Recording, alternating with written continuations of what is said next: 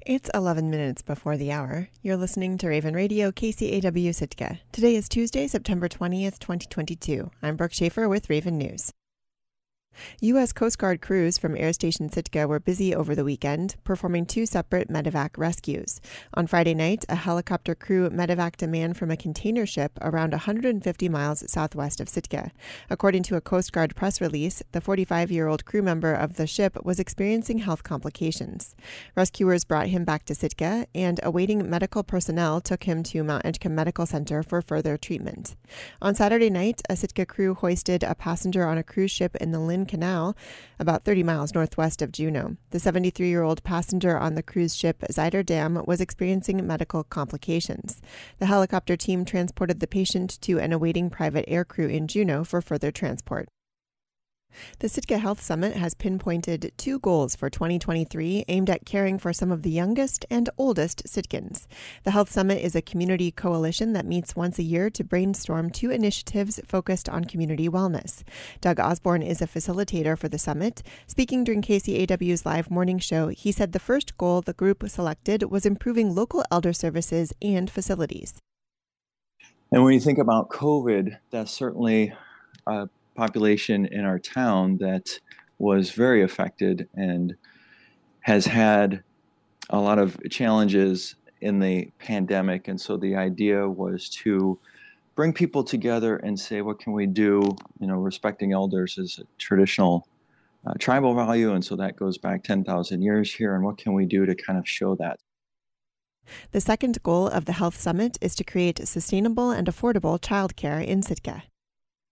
The child care system in Sitka, as many places in the country, is in crisis, and this affects families. This affects the people that work there. There is a lot of issues. It's complicated, and the exciting thing is, is that there's communities that have taken this issue. There's a lot of good ideas, and there's a lot of uh, potential to revamp Last year's goals spurred a community recreation project and expanded the Sitka Homeless Coalition's long planned initiative to build a shelter or other housing in Sitka. Plans for a tiny cabin community are now making headway. A lot of progress has happened there, and that's still going. This is kind of a critical time. They're turning in an application on the 3rd to Alaska Mental Health Trust for a proposal for the land. And so the more community support they can show in their proposal, the mm-hmm. more of a chance that they're able to get the land they need to build on. It's a, a big parcel up on Jarvis Street, and they want to build cabins that would be warm, dry, safe places. Kickoff events for each of the new Health Summit goals are scheduled for October. You can find more information on how to get involved on our website at kcaw.org. As water levels receded Sunday, residents in the Bering Strait region began taking stock of the damage done by the strongest fall storm to hit western Alaska in 50 years. Sea berms were destroyed, homes were flooded or knocked off their foundations, and drinking water sources were contaminated. Officials say Alaskans looking to support storm relief efforts should donate money to a few key organizations. Brian Fisher is the director of Alaska's Division of Homeland Security and Emergency Management. He says, at least for now, monetary donations are what's needed most.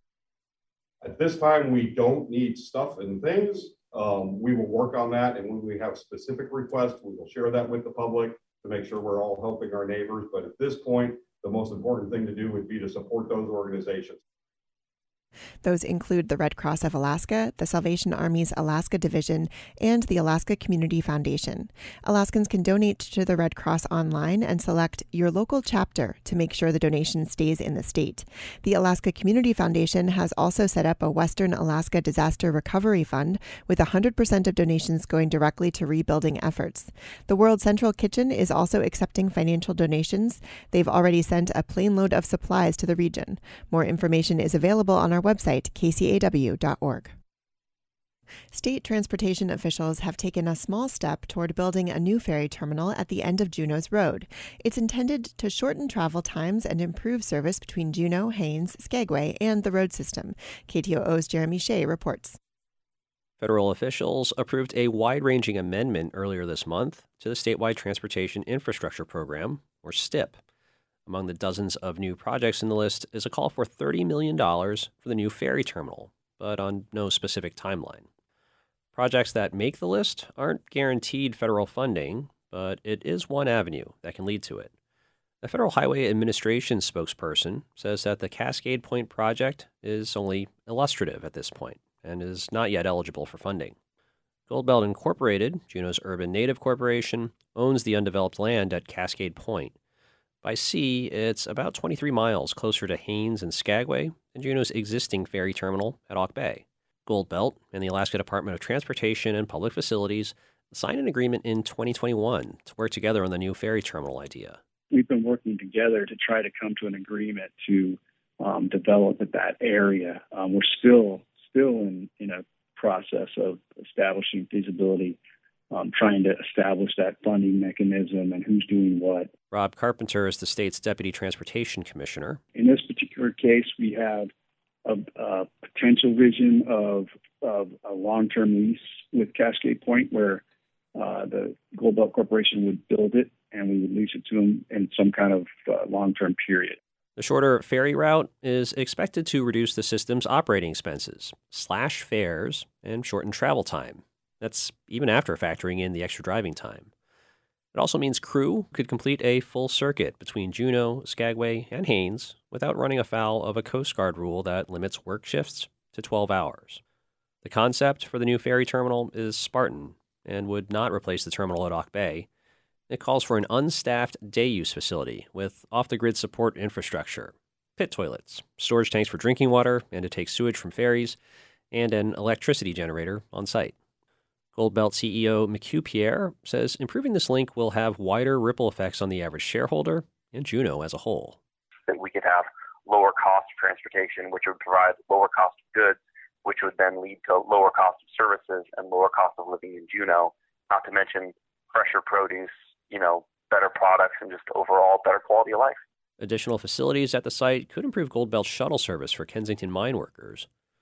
The new ferry terminal concept has its skeptics and critics.